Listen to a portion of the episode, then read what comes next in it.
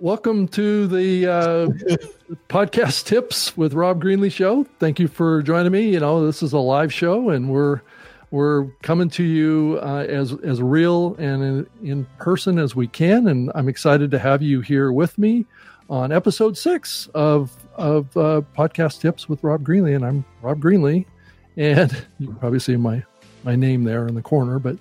Uh, thank you so much for, for joining me and coming back. If you're a, a reoccurring kind of viewer of the program, it's great to have you back with you with, with me again.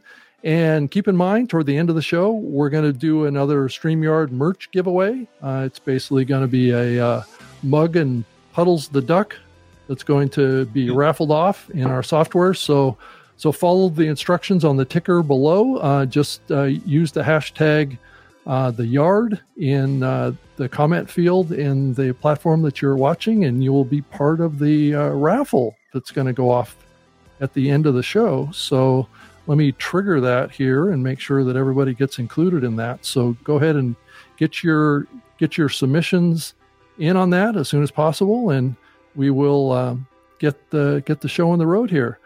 So I'm excited today to have a very, very, very, very special guest. It's a it, it's, it's a gentleman that I've known for many, many years, even back to the days when I worked at Microsoft and worked on the Xbox and Zune platform. And uh, he's been a, a, very active member of the uh, kind of content uh, media landscape. And so I feel really lucky to be able to have him on on the show today to kind of share his experience and expertise in uh, how he's worked with media at large media companies and small small media companies over the years. Um, you know, startups, and has had really a unique and pioneering path in the in the digital content world, spanning over multiple decades, kind of like you know myself, and has really been at the forefront, I think, of um, video content innovation. Is the former CEO of a company probably many of you haven't heard of before? It's uh, Revision Three and he's been the CEO and GM of VidCon, which I'm sure most of you have heard of, and it has a newsletter um, out there too called Inside the Creators Economy. And during the show, I will uh, share with you how to subscribe to that newsletter. I think it's very insightful for any content creator that's looking to create content these days to give uh, you know you some terrific insights into uh, what's going on in the the creators economy out there, which is, I think it's an interesting time for that. And I think um, we shall see how that uh, kind of plays out in the subsequent months as we're going through a tough economy. But welcome to the show, uh, Jim Louderback. Um, thank you for taking time out of your schedule and joining me here and talking to me and talking to our live audience.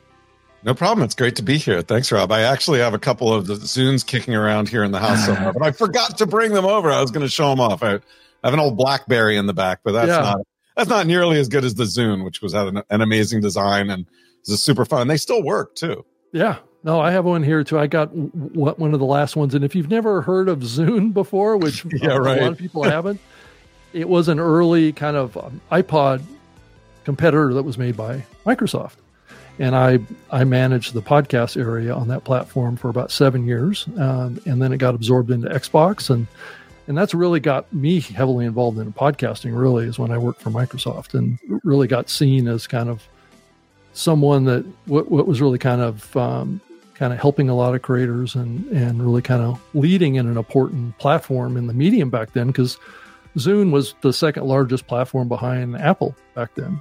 Uh, but then they shut it down in 2014 and kind of Microsoft moved on and kind of a little bit got out of content, um, you know, except for what they were doing with the Xbox back then. So, so I, I went on to work for Podcast One back then. So, so both Jim and I kind of went off in different directions and didn't cross paths too much for uh, for a while. But what what I'm hoping to do in the uh, show today with Jim is to do a deep dive into the fascinating history and evolution of video podcasting, and um, and given he's a pioneer in this, and hopefully we can unravel some of the secrets and the lessons that came out of the early days of on video podcasting and kind of what I'm all about now is this convergence strategy of of doing audio and video at the same time and a platform like StreamYard is a terrific way to actually deploy that and how important that kind of content is today as you think about all these platforms. So, Jim, let's let, let's just kind of talk a little, little bit about um, what you learned when you worked on the startup back in those days of uh, Revision Three, and how you guys were really focused on video podcasting, which is RSS distribution of uh, of video. So, which is kind of a lot of people don't even realize that uh, video can be distributed in RSS mm. today. So, I don't know. Start wherever you want to on that experience and that journey. Well, yeah, and look, Rob, you and I got to know each other when I was at Revision Three, running Revision Three. Yep. We were an early online video startup that grew out of uh, a cable network called ZDTV that became Tech TV, and a bunch of us really were the first geeks on television. Uh, everybody from Leo Laporte to Kevin Rose to Patrick Norton and a bunch of yep. other people you may or may not know. Right. But with uh, as that sort of got sold to Comcast and wound down because just television wasn't ready for it. Uh, a couple of the people that had been at Tech TV said, "Well, you know, we can do this kind of stuff and put it out on the internet." Uh, I had moved on from Tech TV to run PC Magazine as editor in chief, and we actually I, I discovered this little box called the TriCaster, which was the first way that you could do a multi-camera live switch video and stream on the internet, just like television. But instead yeah. of having 20 people in a control room, you could have one people running it. I still have an old TriCaster in here somewhere. Um, but basically, we started doing shows in many of the same ways that we were doing at uh, at Tech TV, but via the TriCaster and streamed onto the internet through, you know, with, with just a couple people. And at the time, Apple was only doing audio podcasts, but um, the folks that I'd worked with at Revision 3 were doing, they, they started Revision 3 to do some of the same things and ended up, uh, most of us who were doing what I was doing at PC Mag went over to Revision 3 as I went in there to go be CEO and build Revision 3. And one of the key things that propelled Revision 3 to success was when Apple announced video podcasting because we mm-hmm. all said at that time, it's like, hey, podcasting via audio is a great way to reach people. Everybody's got these newfangled Apple devices, and now we can do video as well. It wasn't live necessarily because you had to download it and there wasn't enough bandwidth to stream it live necessarily. So it was a lot of download and watch later. But through our shows, and we did a show called Techzilla, which was pretty much screensavers from Tech TV reimagined. Diggnation was one of our big shows. Diggnation, Kevin Rose's show with Alex Albrecht that so he was running Digg at the time, which was basically them sitting on a couch talking about stories of the week on Digg while they drank a couple beers. And right. um, and other shows in that sort of tech geek space, gaming shows, shows about comic books and other things. And we were, in many ways, one of the biggest video podcasting networks. We were the, probably one of the first. There were oh, a couple yeah. others out there too, but we started distributing it that way. We put it on Zune, we put it on uh, iTunes. Then all these video networks started to pop up, like YouTube and Revver and Break and Blip and Veoh and oh, 20 or 30 of them. And so we started distributing our video podcasts across all of those networks. And that's kind of how it started. You know, we started doing video podcasts, distributing on Apple and on our own servers via RSS, download, watch later, which is one of the beauties of RSS. It would download in the background when you got in the car, you got on the subway, it was already there and ready for you. But these other networks started popping up. And over time, they went from more of the, hey, really low bandwidth stuff that you can stream that's short to higher bandwidth stuff that looked really good that you could stream. And so kind of the yeah. evolution of revision three and from the early days of video podcasting yeah it's interesting how that that that kind of faded away um uh I think that kind of started to fade away in probably like 2011, 12 to some degree as as YouTube was picking up steam, right? I think so that that transition back then. So what what was that like for for Revision 3 at that time? I know that you, you were doing the video podcasting and then increasingly you were probably working with YouTube correct? Yeah, well, uh, uh eventually, and this is uh, 2000, 2008, there was a another one of those big economic shocks, right? And and we right. were a startup, and everybody went through it, and we laid off a third of our staff, and I had already been dabbling with YouTube anyway. So, uh, mm-hmm. uh, for example, you know, there's a lot of talk these days about, oh, cut up your longer podcasts, video podcast, and put them on TikTok, put them on shorts, put them on YouTube. Well, I was doing that in the early days of the early days of YouTube. I was yeah. taking Diggnation and cutting three or four minute clips off and putting it on YouTube. And in fact, if you, you know, the, the Diggnation, looks like the Diggnation channel is still live on YouTube. I haven't been there for a while. Um, but oops, I just went over there now. But yeah, so there's a lot of stuff here. You can see a bunch of the short forms that we did. I even took at one point we were working with Gary Vaynerchuk's Wine Library TV, and he would be doing 20 or 30 or 40 minutes tasting wine, and I would cut up the wines and try and do a cut down three minute version of it and put those on YouTube. And so over time, more and more of our views started to come from there. And then when this economic shock happened, we basically were like, "Hey, what are we going to do?" It's like, well, we'll continue to distribute where we are, but we are really going to lean in heavily on YouTube. And so started finding geeks on YouTube, gamers on YouTube, and other people to be part of our television network, as we call it yeah. then, our, you know, Revision 3 network. But really, we became one of the early, eventually, YouTube networks or multi-channel networks, mm-hmm. and um, and shifted and pretty much stopped pushing stuff out to those other platforms because they all went out of business because YouTube yeah. took over. Yeah, no, that's exa- exactly true, and and it just seems like you know since then up until like maybe um, like maybe a year year ago or so um, increasingly the podcast industry thought of themselves as an audio only medium.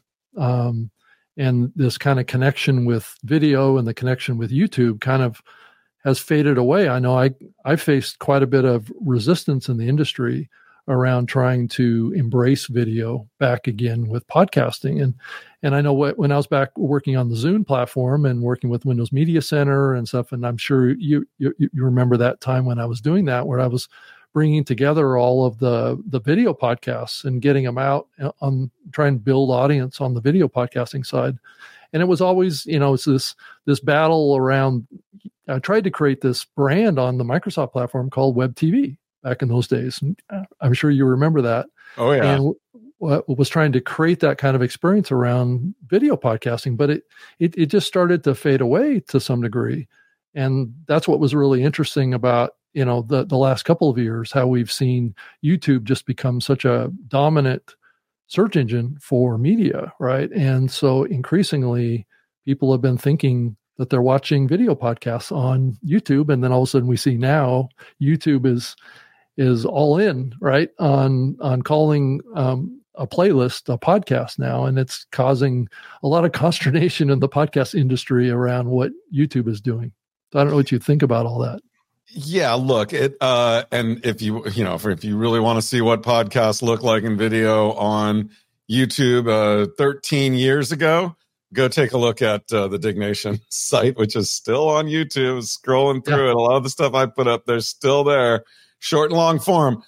But I think what what happened was as online video morphed, we morphed into these vloggers and these people doing stuff directly on YouTube, and they were doing shorter, three, four, five minutes yeah. was about as long as you wanted to do. And over time, YouTube, you know, originally they leaned into this short form and video and, and doing that and being completely separate. But over time, they realized that the way to make money was time spent. And the way to have more time spent was to have people put up longer videos. So it used right. to be they would optimize for views, which was a three second view or a five second view to start with. Yeah. But they started optimizing for time spent. And time spent with video is very different. So the video, the you know, the videos that they wanted people to watch were 10 minutes, 15 minutes, 20 minutes. And that started to lean into podcasting because as you well know, and hopefully people listening know, podcasting engages you at such a level that you want to spend an Keep hour listening. with your favorite right. podcasters. People listen. Yeah. But at the same time, we had the examples of Howard Stern and Don Imus and other people who were doing radio, but doing video versions of it on MSNBC and other places.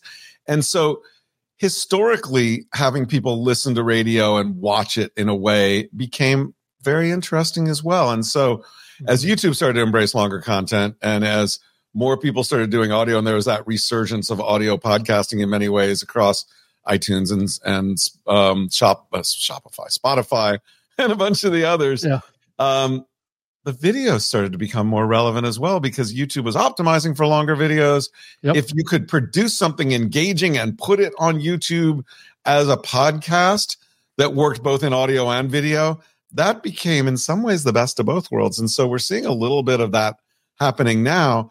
And the creators who are doing podcasts who are, you know, really good at engaging audiences. And so that's why they have great live shows. And that's why people come back and that's why they subscribe are something that really works well now on some of the video platforms too.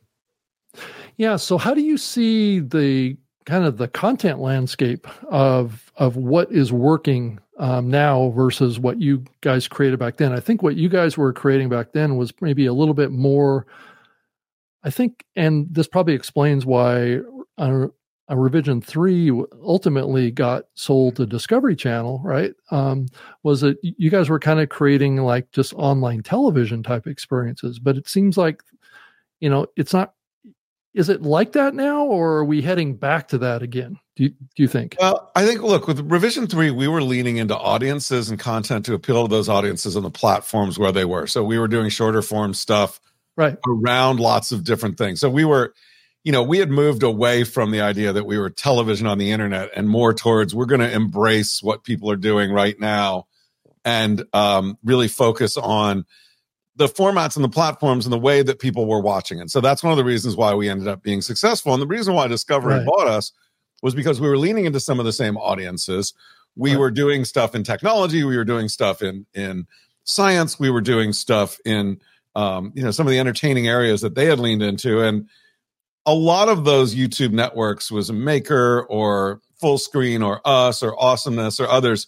The big media companies were poking around because they wanted to not miss this next generation of media, except, of course, for Viacom, who was suing YouTube, but we might talk about that later.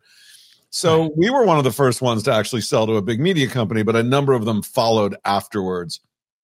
And only after we got there did we start to embrace some of the discovery models and the discovery i won't say they're ip because we built a lot of our own ip but one of the things we were tasked to do was to go in the library and mm-hmm. look at all the things in the library and make youtube quality programming out of the library so we went and looked at all the animal video and you know one of our great producers came with the idea of nature hates you which were basically um, three to five minute stories segments about things in nature that try to kill you, like tarantulas or right. other sorts of animals. Right. And you know, we started a daily science news show that was short called D News, and uh, you know, we took that up to a million subscribers super quickly, and so a bunch of other things there.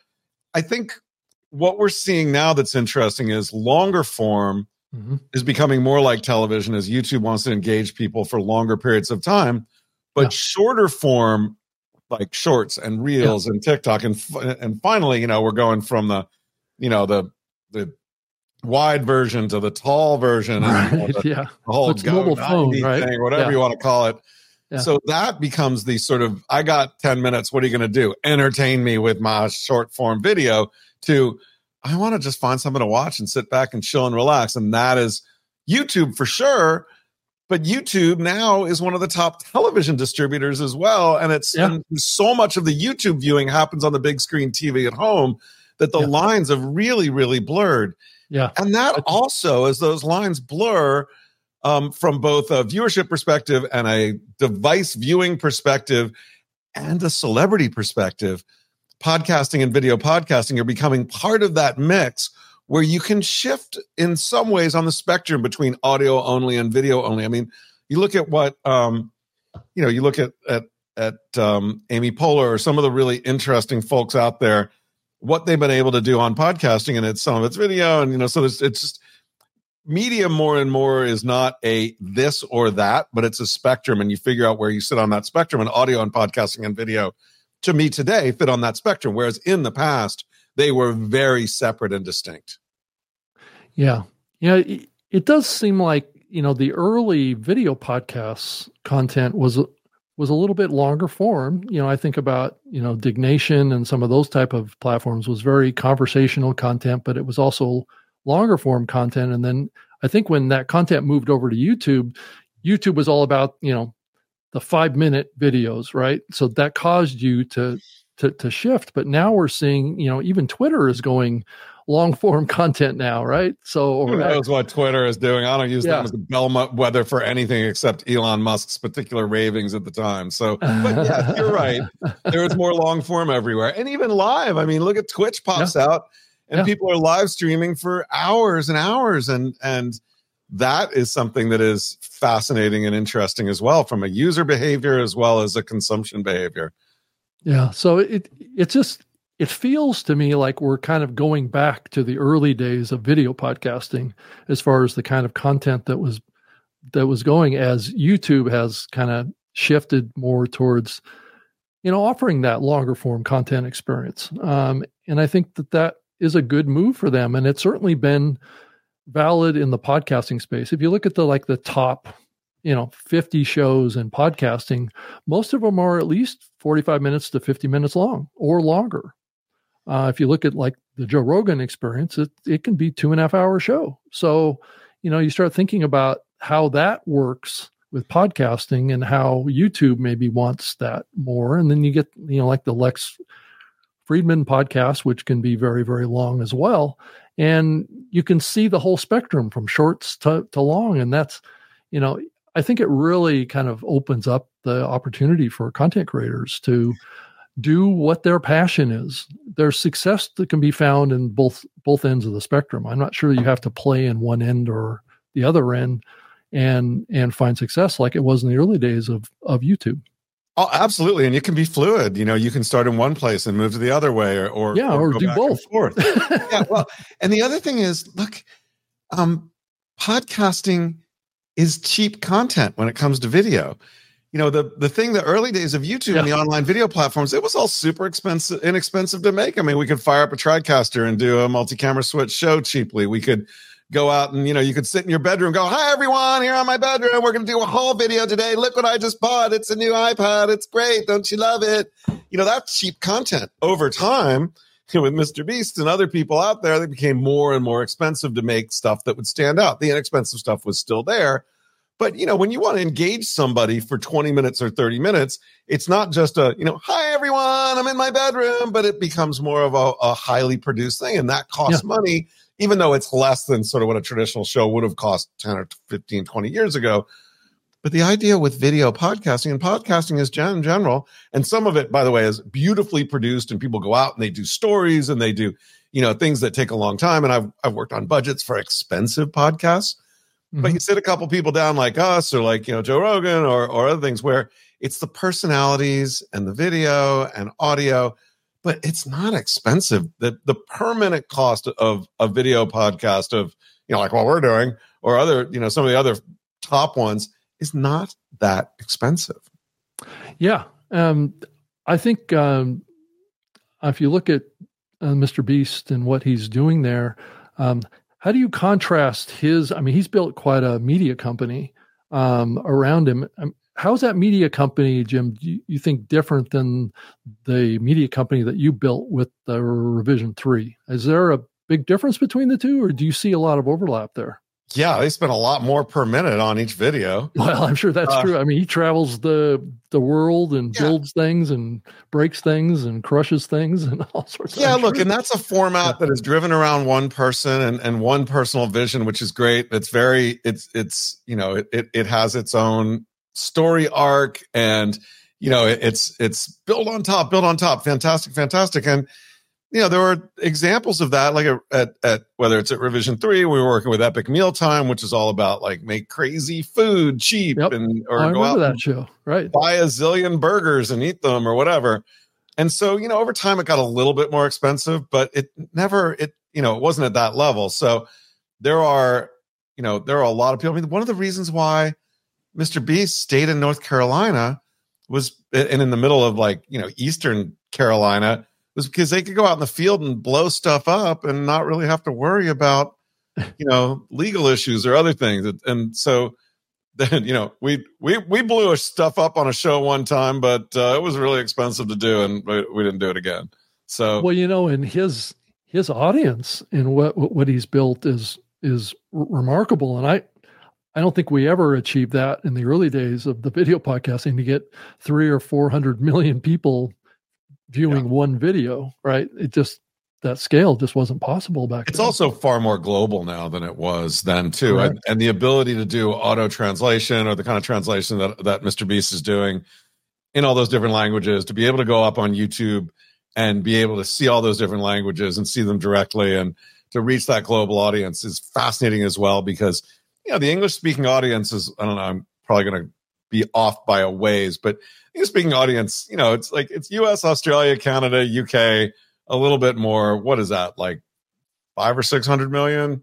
Um, yeah. You know, of a seven billion, so it's less than ten percent of the population. Somebody's going to have the numbers. Put it in chat.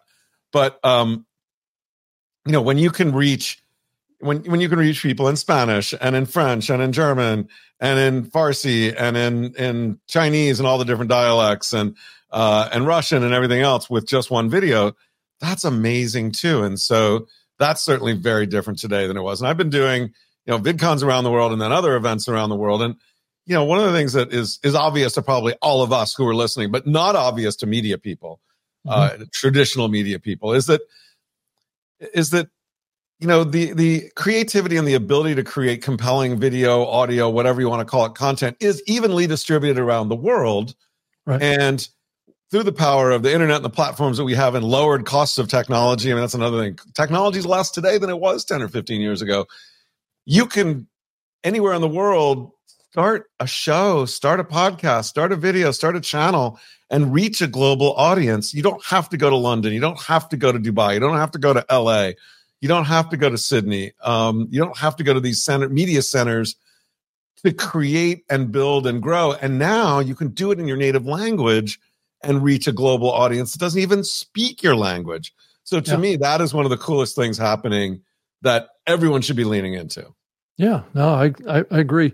Um, John ha- had a good comment here. He said my average show is ninety minutes long, and the longest that he's ever done is three and a half hours. Um, do you think um, that we are at that point, Jim, where, where uh, you know longer form content? I mean, obviously, it's more difficult to drive value to short form content. Um, longer form content, you can get into you can get into depth. You can actually have conversations that are meaningful and and you know why do you think we have kind of stretched to the the ends of the spectrum of where success can be found around duration well, look. first of all, it's you know long form is great, but you can also bore the crap out of people too. So let's be well, clear. Um, yeah, yeah, and I do wonder about this show too. I mean, I mean, if I have um, more, you know, if I have comments in here and I pull them up on the screen, and I talk about the comments, it it it can kind of take the conversation that we're having in a different direction. So it does create this tension in the show around focus and and driving that value. But if the focus is around interactivity, it's, it, that's the interesting part for me as I think about live. And, and, and I know we haven't even got to that part yet, um, yeah. is how live plays into this, even on the on demand side. So, and and that interactivity of audience engagement and connection i've been putting up if you're listening to the audio on this i've been putting up comments that are coming in from the the viewers of this and it it creates a, a different feel, you know, to, you know, I've done a lot of pre-recorded uh, podcasts over, over many years and, you know, it's always missing this piece. And I've, I, I, I've always enjoyed that. So I, yeah, I know that you didn't do a lot of live back in your revision three days, but I, I think you did a little bit. Well, right? we, we, well, yeah, we can talk about live, but I mean, back to your point about, about length. Yeah. Some people are better at longer form. Some people are better at shorter form. There are some people who work really well on TikTok in that or yeah. shorts in that 60 second framework of telling a story that quickly. And that is an art. There's also an art to being able to do, you know, like what John's doing 90 minutes, longest three and a half hours. There's an art to being able to engage at that level and keep people going. So, again, the nice thing about the technologies that we have, whether it's YouTube or Rode technologies or other people, is the cost to produce anywhere in the world and distribute is so low that you can find an audience and do great stuff. And if you're good at short form and want to edit it and do that, that's great. If you're good at long form, you can find an audience too. So I think the opportunity has now been opened up to everybody, and we see auteurs pop up at many different lengths of their content. Yeah, I think it's up to the creator of what they want to do too. I mean, I and what they enjoy, what their skills at. I mean, I think it does take a certain different kind of skill to do live than it does pre-recorded. You know, I know it's. I mean, there's a different energy there. Um, well, live's another thing. Like I started doing right. um, live television back when I first started doing television. Most yeah. of it was live. When we started ZDTV, which became Tech TV, we did most of our stuff live because it was less expensive than you know than recording it and putting it out there. And so and because we put geeks on television who'd never really done TV before, I always found live for most of them was better because you could you, you, there were no do-overs. There were no oh man i made a mistake. Can we start to roll again? I'm like no no you're live. Just keep going. It's fine. It's much more authentic and real.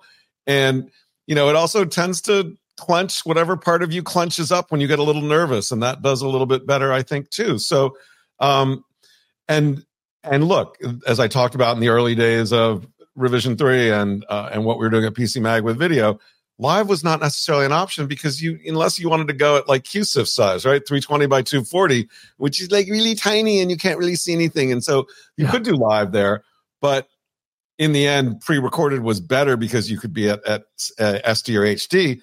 Now you can stream live at 4K at 10, you know, at 1024p, and so technology has allowed us to do things and globally we found people who are really good at taking advantage of technology's advances just yeah. like when we get into more interactive and immersive worlds whether it's roblox or epic or metaverse or whatever we will see new um, auteurs and uh, and entertainers take advantage of that format yeah it's going to be interesting and then 360 degree video is something I've been playing around with too, to some degree, and, it does kind of make you wonder what the the Apple um, glasses, you know, augmented reality VR glasses that are that are going to be coming out in the coming years, how that's going to impact the the video consumption uh, in formats and experiences around that too. So there is some evolution.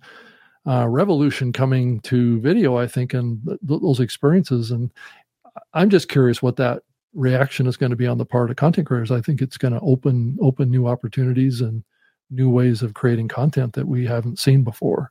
Yeah, so, but I think we'll see the same thing happen with, you know, with online video and YouTube and TikTok and things like that is the people who grew up on television to large part were like, "Oh no, I don't get it. This is so new and different. Push it away, push it away. Right. I'm not native to it." Right. Whereas the people who grew up with it and were native to it were the ones who became this. I mean, I mean, you can bring up Mr. Beast, but you can bring up Emma Chamberlain. You can bring up so many people who did really well in this space. You can bring up PewDiePie. You can bring up who basically grew up with it and they were native to it and they became the experts. Well, the you know the person who's going to be native to these immersive 3D formats probably just graduated middle school and has been like on Minecraft or building like little right. experiences on Roblox. And that Mr. Beast is out there. It's not going to be Mr. Beast. It's going to be somebody new. It's going to be different kinds of content. It doesn't mean that those of you on this listening and that uh, that we can't do it because you know, look, I'm like I managed to make the transition. You made the transition, um, yep. and other people have done a great job at it. But the ones who I think are going to push the format and really come up with new and amazing, interesting ways to communicate and tell stories and engage people are going to be the like. For example, I was just on a session at, at Web Summit in Lisbon with um, TommyInnit and if you don't know TommyInnit, 19 years old, he's got 50 million followers on Twitch and across YouTube. And, you know, he's a, he, he streams through Minecraft and creates things. And what he does, and he's part of Dream SMP and a bunch of other, but tells stories using the canvas of this open world Minecraft. And other people do it with Roblox. Other do, people do it with, with uh, Epic stuff, with Fortnite. But the way that he tells stories is amazing. And the way he engages are amazing. It's not something I don't think I could do but it's a really new way to do it. And he, he said, this struck me like over uh, COVID um, and during the lockdown, when he really rose to fame, he was like, yeah, a bunch of me and my friends are on Minecraft. We just tried decided to retell the story of Hamilton in Minecraft. And that was yeah. one of the things that really propelled him. And it was it's amazing and so creative. And, you know, I never would have thought of something like that. I'm like clearly not going to be a Roblox creator. Yeah, I like the comment here from April. Is that most uh, live stream hosts choose to ignore their community these days. I think that's an interesting observation. You know, I I I do think that you know it's this conflict between focus on telling telling a story in the podcast versus having it be an interactive experience. And being able to mentally be able to navigate that is something that requires kind of some skill and practice and, and things like that. And it's so in my mind she, she writes here those hosts who include their community are the ones who win in getting people to take action. So you know and i'm not necessarily about taking action here, but I'm also about taking action about you know having you comment here and give us feedback. And i i will do my best to get you up on the screen if you have a question that you know we can really chew on or a comment that's really relevant to what we're talking about. And i think that's that's what i'm looking for in in, in comments and that you know connection with you who is watching and listening to this is that um, you know have a conversation um, so I don't know what you think about that, Jim. I mean, about live versus pre-recorded and and the skills that it takes to be able to navigate that. Well, and in many ways, there's that community is really all you have, and live really helps to build communities. It does, uh, yeah. and and we're seeing sort of new sort of live streamers pop up. And this is something that's big in Japan with the company is Pucha. I'm going to look it up and find it out. But basically, you have these live streamers who build community and they go on every day, and the same groups of people, the same people show up because loneliness is such an epidemic in the world. Right. And it's hard to connect with people in, in real life, real time, face to face. And some of these live streamers, live communities are just really good at bringing in 10, 20, 50, 100, 300 people every night for an hour or two. And that's their water cooler. That's their, that's their connection. That's their connection. Right. And so we're seeing classes of creators who can do that and make a, you know a real living doing that as well. So there's there's all sorts of different ways that live will extend beyond just you know we're doing a podcast live or i'm doing this video live. It's like just the people who sit at the center of a community which may just be really good at connecting to other people and connecting people to each other mm-hmm. are another sort of skill that is developing for sure. It's certainly really big in in japan and it's becoming big in the us as well I'm not sure that it's, um, I, you know, it, it's as widely utilized. I'm talking about live as as the pre-recorded format. Oh. Um, it's still not as fully fully developed because I, I think people like to create complicated videos, um, and and I felt this kind of this tension around. I created a couple of videos on my trip back to Seattle that I did about you know I did a couple of reviews on electric vehicles, and I just used my iPhone. Uh, and I've actually got a bunch of videos in my channel that I've got. I think I'm about to hit um, one million views, and a lot of the views in there go back like 15 years. And I just used a mobile phone to to record those things, and they don't have big intros, and they don't have exits, and they don't have big flashy graphics and all this kind of stuff. They're just basic informational videos, right? That people are looking for to decide whether or not they're going to buy a certain car or electric car or something like that. And I think that's what a lot of YouTube is really built on is just solving life's problems. Well, TikTok as well. I mean, yeah. think oh, about TikTok. True. You you you know, you get a fancy rig to record on it and you can tell. If you record on your iPhone or your Android, you can tell there too. So yeah. you know, and TikTok's leaning more into live too, and there's live shopping and you know all sorts of different ways you can do oh, yeah. live. Well, but that, we, could do a deep dive on TikTok, right? Yeah, yeah, there is a sense of of more sort of direct, natural, and you know, look, one of the there, there are a couple different trends going on here. I talked a little bit about loneliness, and by the yeah. way, the site I was talking about is Pococha, P O C O C H A. If you're interested in checking them out, but there's loneliness, but there's also that sense of, and and we're seeing this with Gen Z and Gen Alpha of stop showing off the perfect you that Instagram perfected that makes everybody mentally deranged because they're not that good looking or nice or living that glamorous life and really present the real you and the real person of who you are. And more and more, you know, whether you pick up your mobile and start doing that, that gets you a little bit closer to this is just me. we saw stuff like Be Real pop up. And some of this is coming out of the lockdown during COVID as well, where you know, whether you're a younger Gen Z or Gen Alpha, all of your socialization, you learned how to socialize not face to face, but through Zoom and you know, and and through Telegraph, Telegraph, and through um, you know, video games you might play and and and Discord. And that's become more and more the way that people are getting used to socializing anyway, which makes live and adds new opportunity for live as well. Yeah, I think I think I know what what's your thought. Are we going to see a lot more live as we look to, to the future? I know that there was a big announcement about TikTok um, doing this e-commerce play where um, creators are going to be able to create yeah. create create videos in support of their their new Amazon competitor that's trying to sell merchandise, and it just it creates. I don't know if all those are going to be live. I think a lot of them could be pre-recorded, but I just wonder about the as a creator should should we be encouraging the community to think more about live? I think we should if people want to, right? Yeah. Well, like I said, they're different. It's always their choice, right? Yeah. There's always going to be a place for pre-recorded stuff that's really beautiful and wonderful, but live does give you a chance to talk to your community. You do a great job bringing your community in. That's absolutely a great. And the people who do a really good job with live stream shopping bring their community in. Uh, an OG friend of mine from the space, Max Benator, who you know, used to manage Toby Turner, Tobuscus, and a bunch of other people, is now running a live stream shopping enabling app. It helps people, uh, creators and other people go live on TikTok and other places called Orca. And I've seen his you know, he goes out at various different events with TikTok and other people and brings in a couple of creators, and they actually do. They bring in a, a brand and they do live stream shopping and show it off.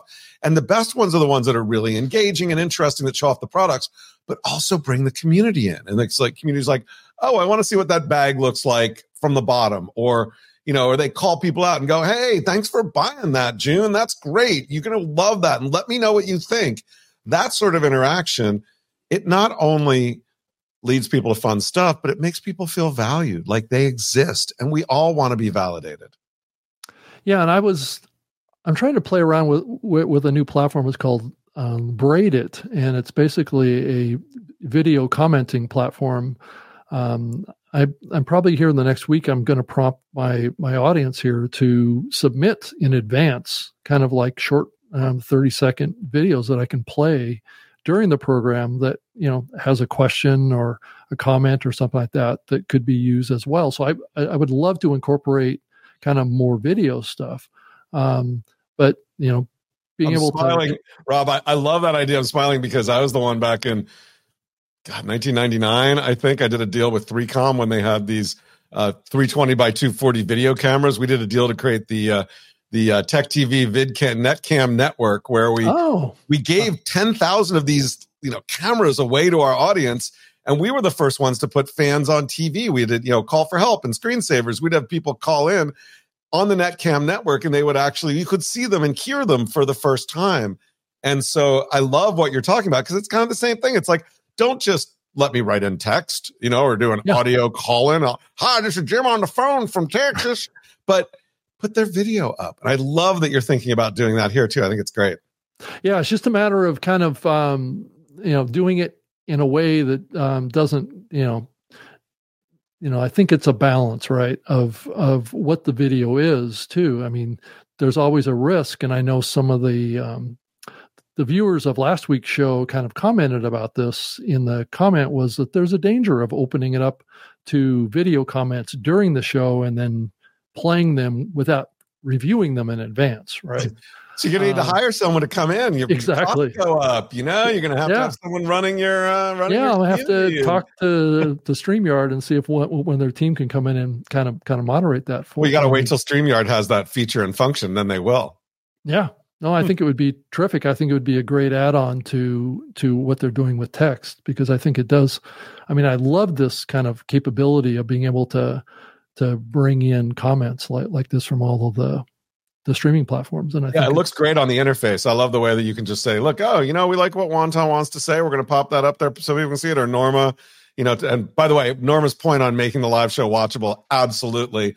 But you know, some live stuff isn't meant to be watched later. It only exists in the moment, or you think about it in the moment. But you know, definitely, if you want replayability, think about it. You know, don't just go up there and start babbling away. Maybe have a rundown. You know, television was good for some things, and some of it was rundowns and planning breaks and sections, and you know, and and being able to do that and think about the flow as well. So, and that takes a skill too.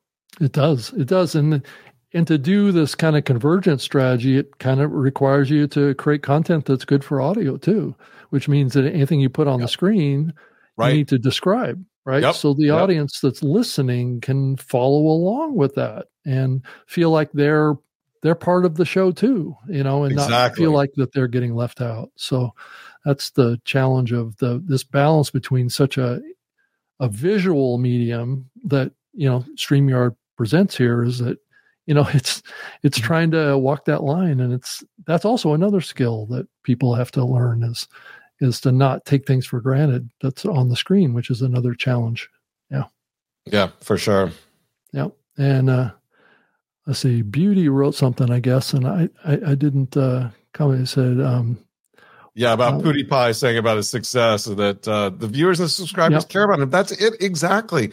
It's your friend. We used to say at Revision Three, it's not a fan base, it's a friend base. And that is so true. Yeah. No, I I mean, I've always thought about podcasting as building friendships. Um and and trusted friendships too, right? So you're there for them they can trust you they they can believe in you but you have to foster that you can't just assume that that's going to happen and the way to do that is to listen to other people and be able to have an interactive communication. I've always loved it when I do did live shows when the audience got to know each other and they would talk to each other in the comment threads. Not to me, they would talk to each other, and and we, we have actually seen that a little bit tonight. Where, where audience members here are talking to each other, not just to us. well, that's so critical because it really is. It's not a one way medium; it's a two way medium, and it's building a community. And I, you know, used to say back in the revision three days, and certainly at VidCon, was like the people who do it really well build a community where it's not they're not they're they're kind of the center of the community, but really they're just sort of the they're the catalyst for the community. And the community exists not only to connect with the creator, but to connect with each other because there's a shared interest, a shared love, and people self identify around that love of that and can connect. And it's one of the things I think Discord did really well as it built up during the pandemic was allowing people to connect like that and connect with each other. And we see that on really good communities. And you see that you know, at VidCon when I was running VidCon and we would bring in creators, you know, I remember one time seeing seven, you know, teen, maybe, you know, older teen girls in a in a hotel room coming in together. And and I, I remember asking them like, you guys, it must be great to get together. You know, you, have you've been friends for a long time? And they're like, no, we all just met this time, you know, today for the first time. We all are fans of this creator and we're part of this community. And we all came because we just wanted to hang out together and so the creator was the thing that brought them together, but their friendship that they developed online translated into that physical IRL friendship. And that's a beautiful thing when that happens. Yeah, I agree with you. Uh, uh, yeah, uh, we got a comment up from April Roga. It says, Rob, uh, did, did you say braid it? Yeah, I said braid it, just like you spelled it there, but just add a dot app to the end of it and you, you can get to the tool. But I'll, I'll be talking about uh, more about it uh, in next episode after I've had a chance to kind of keep working on trying to integrate this so it it actually works uh, well. So thank you for the comment and and let's see what's the hey someone someone asked about um, channel links. I will tell you just because I want to self promote for a minute. I like and share. But if you're on LinkedIn, and if you're not, you should be. If you're on LinkedIn, just uh, search for me. It's uh, Jim Louderback, but J L O U D E R B is what I am on every platform. And uh, inside the creator economy uh, is the newsletter that I do. It's it's the best way to subscribe right now is through LinkedIn. Although you can also do it on my website louderback.com and you can get an RSS feed there as well if you want to. But weekly, free, um, all about the creator economy news, what you need to know, et cetera, et cetera. So yeah, there you go. That's that's where you can find my stuff. Jim, I got you covered. I love that. I know. I see. Well done.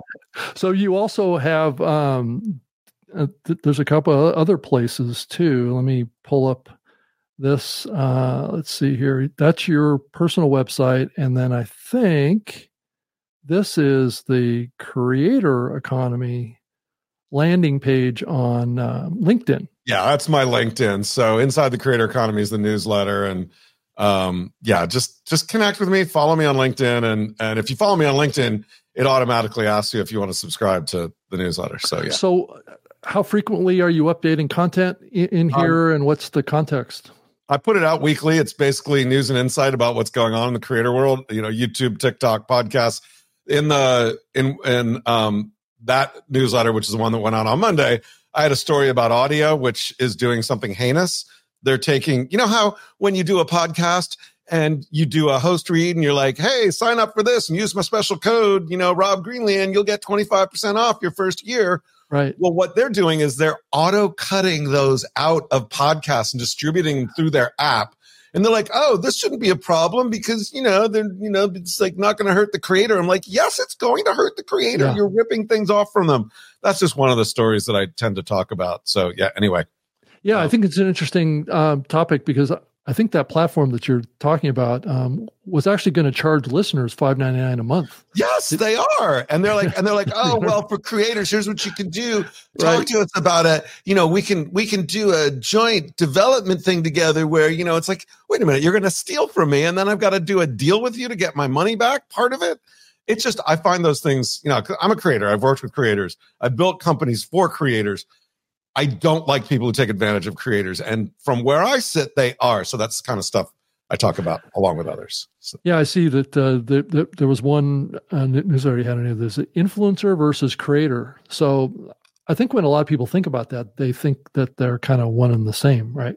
Well, they um, kind of are. I mean, sometimes yeah. my images and, and are, you know, I, I want to get comments. I want to get people thinking. Right. So those are good things for people to to take a look at. But um, you know, and I generally what I do is I'll comment on four or five stories that are happening and and talk about what's going on, and then I've got a lot of links to other stories. Generally, you can have up to I don't know sometimes thirty or forty stories that I highlight. And they're things that interest me and that I think are happening, and uh, I think other people that are in the creator world, whether they're creators or they're running content companies or um, they're media companies, technology companies, working with creators for creators listen to creators. It's it just keeps you up to speed on what's going on. You get my own opinions and you can comment on it. And I'm, you know, by far I'm not always right, but at least I hope to make people think. Uh, yeah. Well, that's that's half the battle, right? And that's exactly what I try and do in this show too. Is is you know the the elements that, that, that I think both of our experiences is to bring a little bit of a different perspective based on a historical view as well. So eh, it's it's really easy to get kind of caught up in what's happening today, but to have an understanding of why things are happening today is gives you greater depth and and context to why they're happening and maybe how you can take advantage of that um, in a way that maybe is different than other people. And I think that's the key. I mean, so as you think about like Dr. Um, Mr. Beast versus uh, like Diggnation, just to take two programs that span the test of time here. Um, what do you think the next thing will be after Mr. Beast that, that will work? Do you, do, do you have any vision on that about yeah, well, what's I, next? I'll give you a couple thoughts there. And by the way, before that, I want to like call out April, who said we're all influencers, whether it's healthy or unhealthy. I will say we're all influencers. Everybody influences someone. Sometimes it might just be your dog, but uh, right. so yeah, and the healthy unhealthy is really good. But look, I think the Mr. Beast kind of way of storytelling and formatting that has taken over YouTube is it's really taken over YouTube. I mean, YouTube put out their top um, 23 trends and top creators. Seven of the top 10 uh, biggest growing creators of 23, one of them is Mr. Beast. The other six are essentially Mr. Beast formatted, which that rapid fire challenge, this and that. And I think that's it's okay. You see formats. I mean, this happened on television when Survivor came out, and then there were a thousand other reality TV shows that were similar to it. But as we look at formats on YouTube, I think some of the there's um, Max Reisinger and a couple of other people run this thing called Creators Camp, where they go out and and bring creators together and help them, and they all help each other on building their career. But they've been talking about the YouTube new wave, which is more of a return to storytelling, slower pace storytelling maybe a little bit more uh, highly produced storytelling. So I think we may see some of that. I think we're going to see more and more of the utility creators that have been popping up on TikTok move more towards YouTube and go longer form because TikTok is a good place to get awareness, but it's not a good place to make money. And then I think as we look a little bit further in the future, it's people who are able to tell stories like we were talking about before right. on Minecraft and Roblox and the metaverse and Fortnite and other areas that are going to be really interesting to keep your eye on.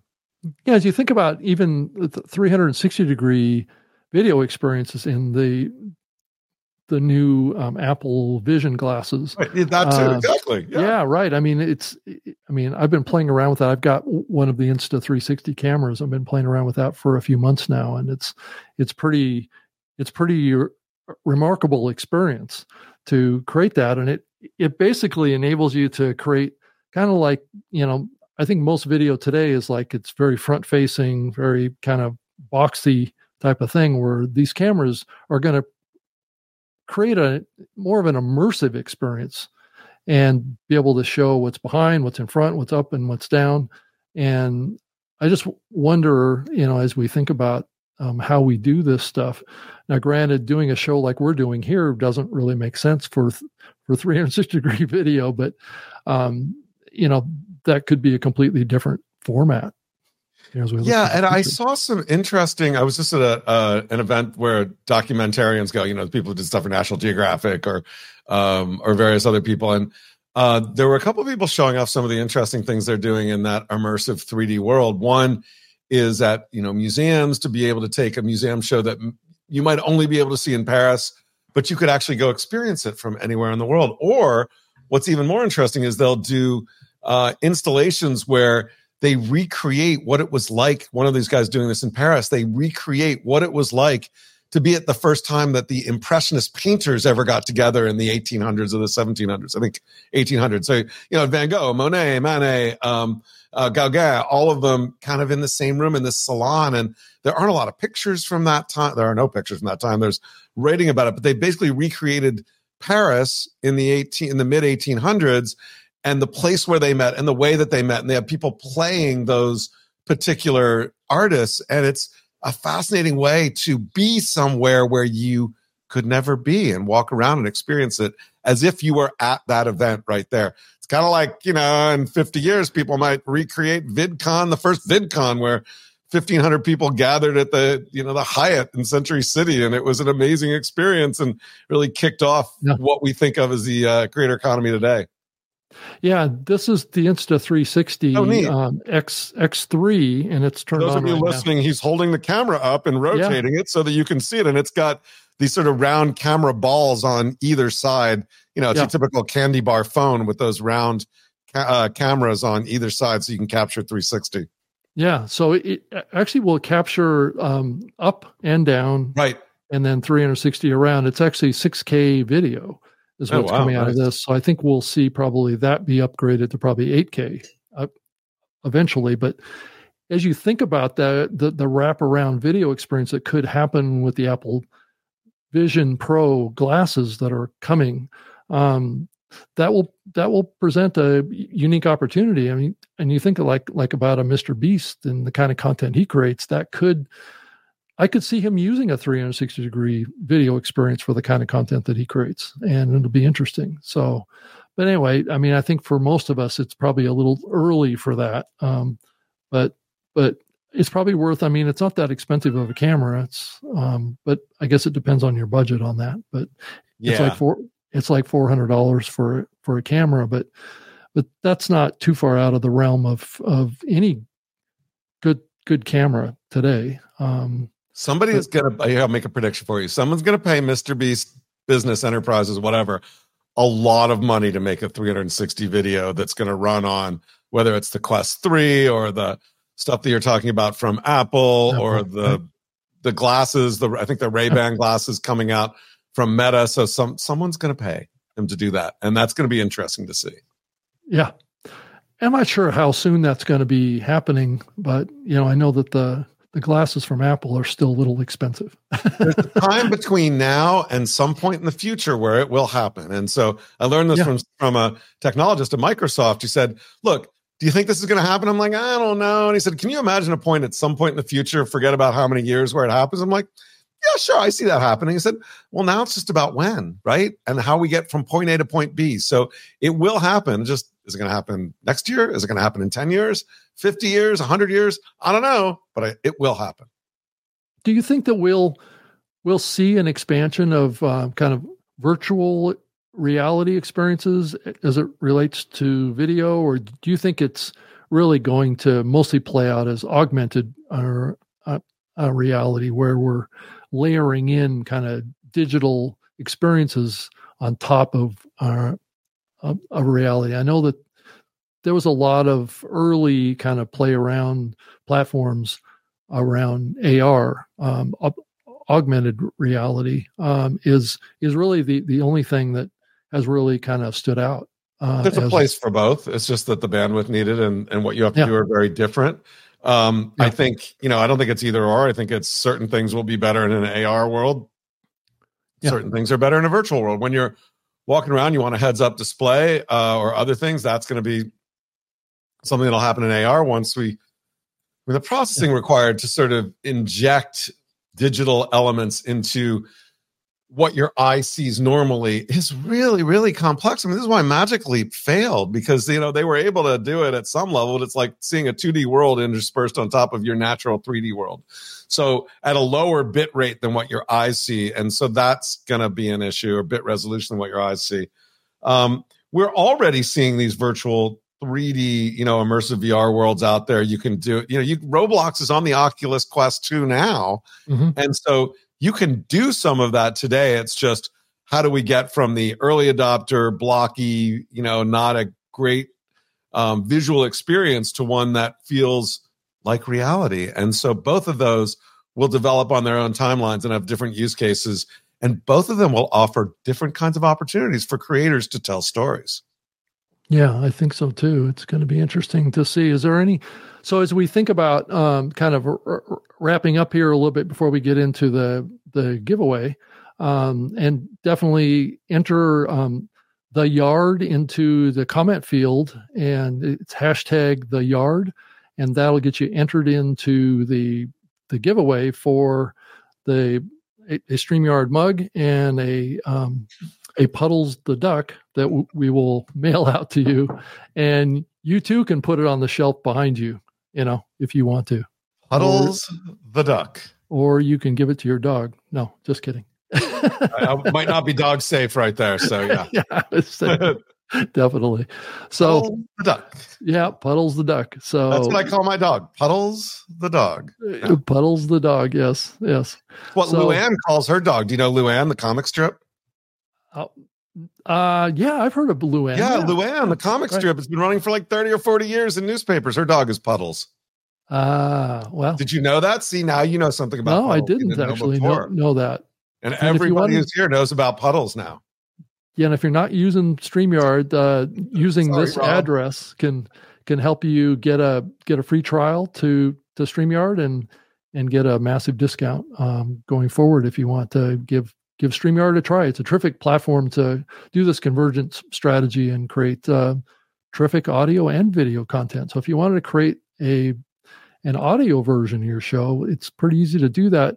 And um, Jim, what what what's your thought? I know that there's been a lot of discussion in the podcasting space over the last you know couple weeks around. Do you think that RSS has played its played its course out and because there's discussion in the industry right now that it, it may be we're a, approaching a time when RSS is just too antiquated. Um, and I don't know, do you have a perspective on that? It's a very simple protocol and a very easy way to move things around and subscribe mm-hmm. to things. I don't, I mean, I'm, I haven't followed it because I haven't run a business that was RSS based since, you know, I got out of, I, I left Discovery and revision yeah. three in what 2014 2015 yeah. So i love that i can still use it on my wordpress blog and stick something up there and it works and people can sub. I don't you know my favorite readers are gone. FeedDemon bless its heart no longer um and some of the others. So i don't know. I think um i i, I don't necessarily have an opinion but uh okay. um i hope it sticks around. And and again it's such a simple protocol that you know, why wouldn't it be out there? I mean, there's still such simple protocols that are still out there underpinning the internet. So, you know, I think its life will be a long time. Will it be a dominant? I don't know. There's always new technologies to replace old. Well, and I think that there's this this uh, tension right now, and, and and I think YouTube is really in the middle of it. Of of maybe through their support of podcasting, they're they're putting a, a spotlight on um, the development of proprietary platforms taking a, a significant role here. I mean, you think about Spotify is through their Spotify for Podcasters platform is making RSS optional. Mm-hmm. Yeah. Um, I would I, I, would love to see RSS kind of extend itself, and there is some efforts in the part of the industry to do what's called podcasting 2.0, which is I was just going to say it's an RSS 2.0. I hadn't heard about it, but I could have called that one. yeah, right. And th- there's really an active effort to extend um, some new tags into the namespace of RSS to extend the functionality and to create like more. J- just one example is an integrated kind of commenting system through RSS. Oh, so yeah. if you could link up all of the listening apps comments and all consolidate them and share them across all the other listening apps, you, you could create this kind of like what we're doing here with comments. Yep. Is create a more integrated community around that, and then also create opportunities for um, you know um, trading out satoshis um, th- that is based in Bitcoin um, t- to be able to pay content creators, pay the listening apps, and for, for, the content creators to actually pay their listeners to to listen, to have this kind of microtransaction capability in the platform. So there is efforts on, on the part of the industry to extend RSS to make it more relevant today, and but there's resistance. Um, yeah. Anything new, as you I'm sure have experienced itself, is is is difficult to get adoption in a medium that's very open and and very established and totally. stuck in their ways of sorts. I, I, just want my Bored Apes to be able to listen. So if we could do that, that'd be great. Right. I don't have right. any Bored Apes. Yeah. Um, so so anyway, well, um, let's let, us let us show some of the comments that that we have here, and so it looks like a lot of folks are submitting um, to get in on the raffle. Um, so uh, yeah, um, it's cool. Been, I'm going to say thanks, Pete Johns, yeah. for being a fan since the Web three days. Yay! So yeah. yeah, it would be great to see that network come back somehow. I don't know if there's ever any thought on your part to. No, no, you know what? People talk about that with Tech TV. We should bring Tech TV back, and somebody try to do that too. I think it's tough, um, but you know, um, there's all this new stuff that'll come out too. Yeah. So Christopher adds asks a good question. Do you feel that the audio downloads from StreamYard are are comparable quality to uh, recording locally? Well, StreamYard supports local recordings, um, so you can you can actually if you enable that in the interface, uh, you can actually get local recordings from your guest and yourself. Um, so you can create that um, higher quality audio experience if you want to um, or you can you can just download the master files that is actually um, are recorded in the cloud. But the platform is looking at trying to integrate those local recordings into the master downloads. So if if those are available, so sometimes they're not available. So it's just a matter of having the platform be flexible enough to be able to embrace that. But I I would expect to see that coming um, in the future at some point. I, I, I can't make any announcements on that, but that's that's um, that's something. And I would say yes. Um, the the audio quality that I have gotten out of this platform now, granted, it's quality in, quality out is always a factor here too. So it depends on the quality of your microphone and your connection and all those kinds of things will have an impact on the audio quality. So so keep that in mind on uh, what your recording environment is. Is there echo? What kind of microphone that you're using? If you're using a, a dynamic microphone, that's probably going to work better and more versatile in a lot of different uh, recording environments. Or if you have a condenser microphone, which are typically um, a little more expensive usually, um, can will pick up basically everything, and you may not want that. So, um, so it, it, really gets back to your your equipment, your internet connection um, that that you have, and that will have a strong impact on the audio quality. So, so anyway, um, see here if we have any others.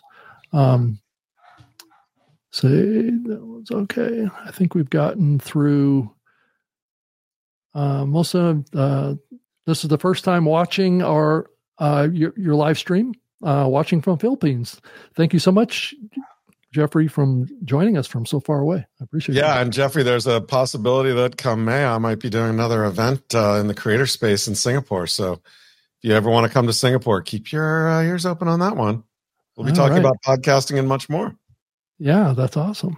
And um, and it looks like we are still getting entries into the drawing for Puddles and uh, StreamYard Mug. So um, it's the uh, hashtag the yard is what you want to enter in. And it's just like uh, what people are doing right here. Um, is a is a great way to join this. Let's see let's look at uh oh, i totally want streamyard to do a mashup with luann now so that puddles can meet puddles. Can you make that happen?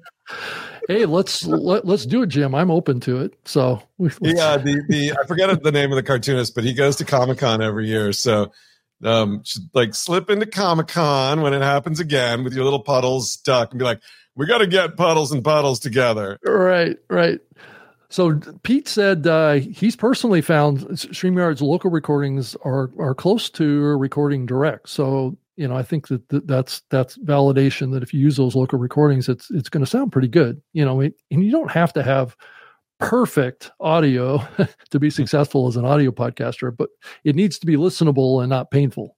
would be my my comment on that. Well, so. I'd also say, Rob, that audio is so important for video too. It's one of those things that people think, oh, the image ought to look beautiful. It's got to be like, you know, 4K, and I've got to like to get the contrast. You know what? If your audio sucks, no one's going to look at your beautifully rendered video. So audio quality is so important, not just for audio, but for video too. Yeah, and I think as you think about uh, broadcast TV, and maybe you can give some context in this. You know, audio oftentimes was kind of like uh, not the priority, right? Um, on, on on the broadcast side for for many programs that I listen to. Um, I don't know. I'm sure with with um, your revision three, that was always an important piece. Well, but. it was. It, it it depends on the signal's quality as well. And you know, when you were just sending AM radio around, right? And had yeah. low, you know, low bit rate or whatever, you know, not bit rate, you know, if it was analog TV, but yeah, the spectrum available was really tight and narrow and not deep. Then why would you need really important audio? But you know, when we went from SD to HD, uh, I don't know the specs. I should, but I, I'm pretty sure audio improved as well. You know, we went from mono to stereo, and so I, there was always a lag because you spend all this money to build a studio and then you're like, wait, I got to replace everything. And so oftentimes they replace the video before the audio. Um, and that yeah. may be why some of that happened.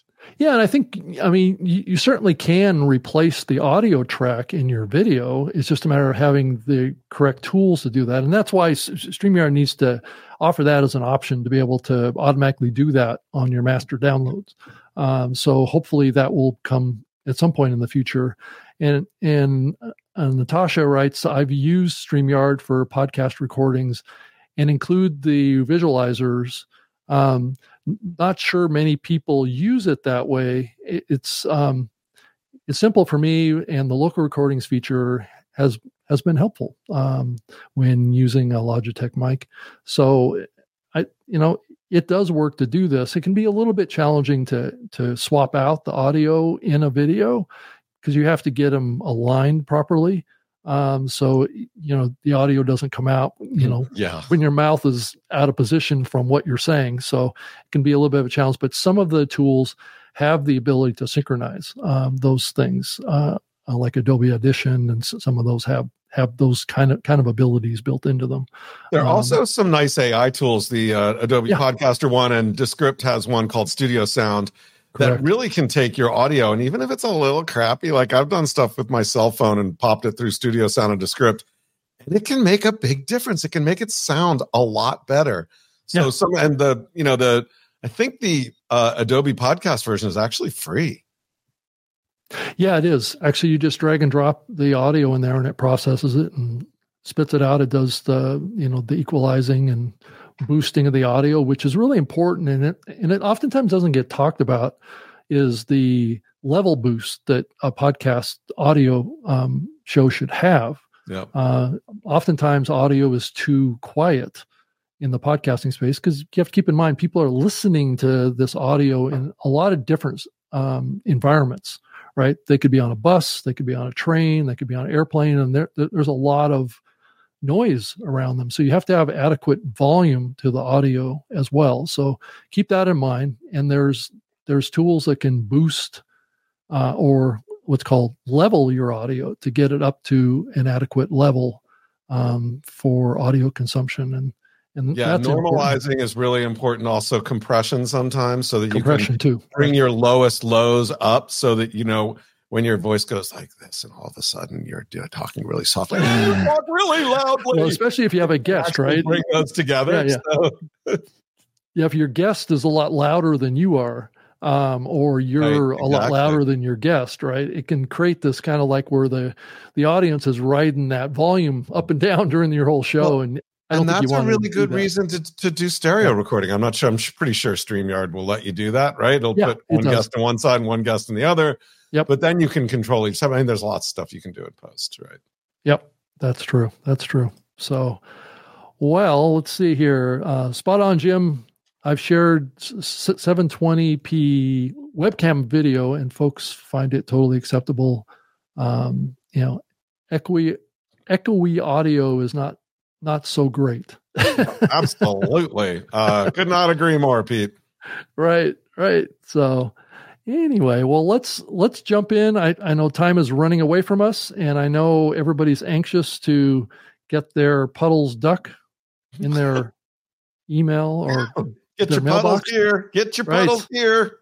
See, he's got a happy smile on his face. I like the puddles. Puddles is great. Puddles got headphones on too. Right, right. So let's let's pull that up Go and puddles, we go. will go puddles, go, go puddles, get it, go, get go, it done go. here. So let's. Uh, drum roll? I'm going to play. I'm gonna play a little bit of music in the background roll. here. Right. So, so we have to do something like that. So you know, we create a little suspense, but it's actually fun. So, uh, let's uh, let's add it to the stage, and I think we're up to 36 entries. I 36 entries so far. And if you wanted to get in there and add um, hashtag the yard here at the last minute before I, I, I draw um, the, the winner here, jump in there really, really quick and get it done. So, but it looks like we're locked at 36. So let's go ahead and hit the button.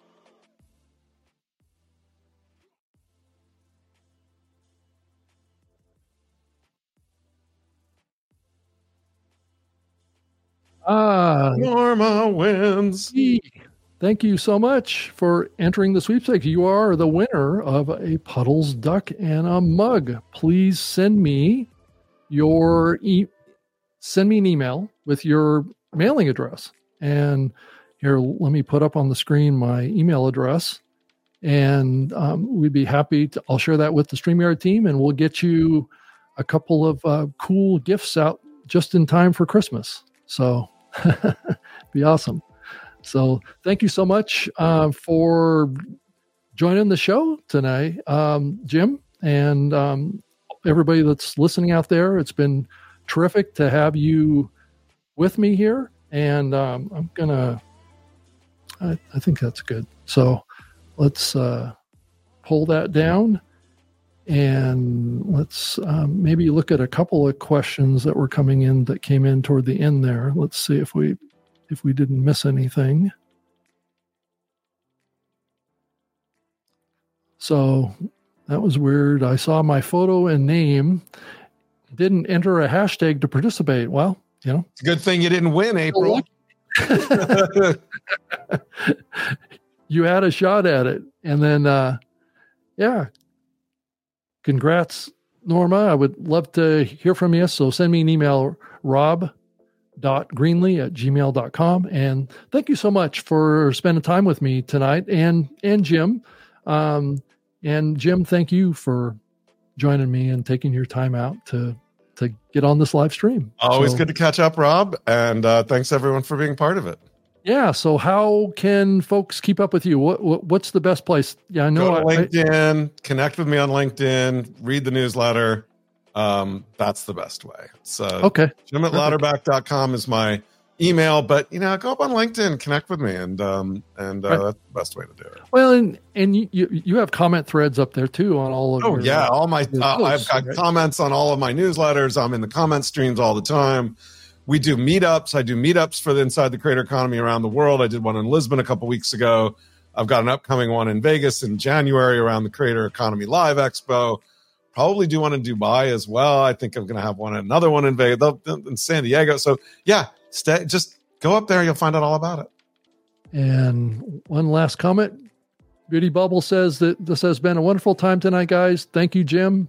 And you're amazing. And you always have been. I've always, I, I, really always have enjoyed talking with you and spending time with you. And it's the same with everybody that joins me. There was a lot of a lot of familiar names tonight that uh, spent time w- with us here, and I appreciate you taking your Thursday night to to join us. But thanks, guys. Um, yeah, yeah uh, as a Patriots fan, I'm going to go watch the Patriots game now, but it's going to be miserable. So I'll probably think more fondly about this than that. I got to watch anyway. So all right, um, right. Thanks, sir. Thanks. Great community. Great hanging with all you guys, and um, let's do it again. Okay, that sounds great.